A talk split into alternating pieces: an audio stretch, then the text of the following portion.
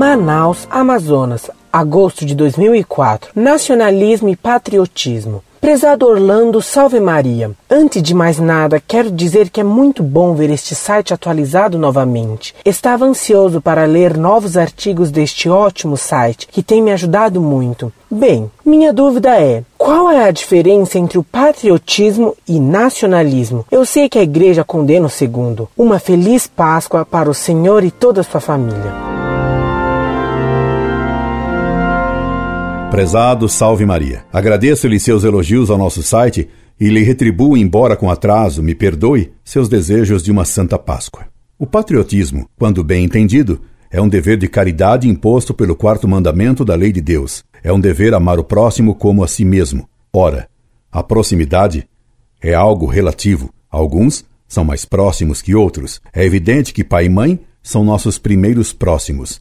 Daí o primeiro mandamento para com o próximo ser o que ordena honrar pai e mãe. Nesse mandamento está incluído também o amor à pátria, porque a ela pertencemos de modo particular, recebendo dela a cultura e a personalidade própria de cada povo. Assim como cada pessoa tem uma personalidade particular, cada povo tem seus valores particulares, dados por Deus, para que cada povo realize na história a sua missão providencial para a qual Deus o criou. Essa vocação da pátria temos obrigação de ajudar a cumpri-la, amando os valores que Deus concedeu a cada pátria. O patriotismo verdadeiro e legítimo consiste nisso: amar os valores e a vocação providencial da pátria em que nascemos. É claro que você me pergunta agora: e qual é a vocação do Brasil?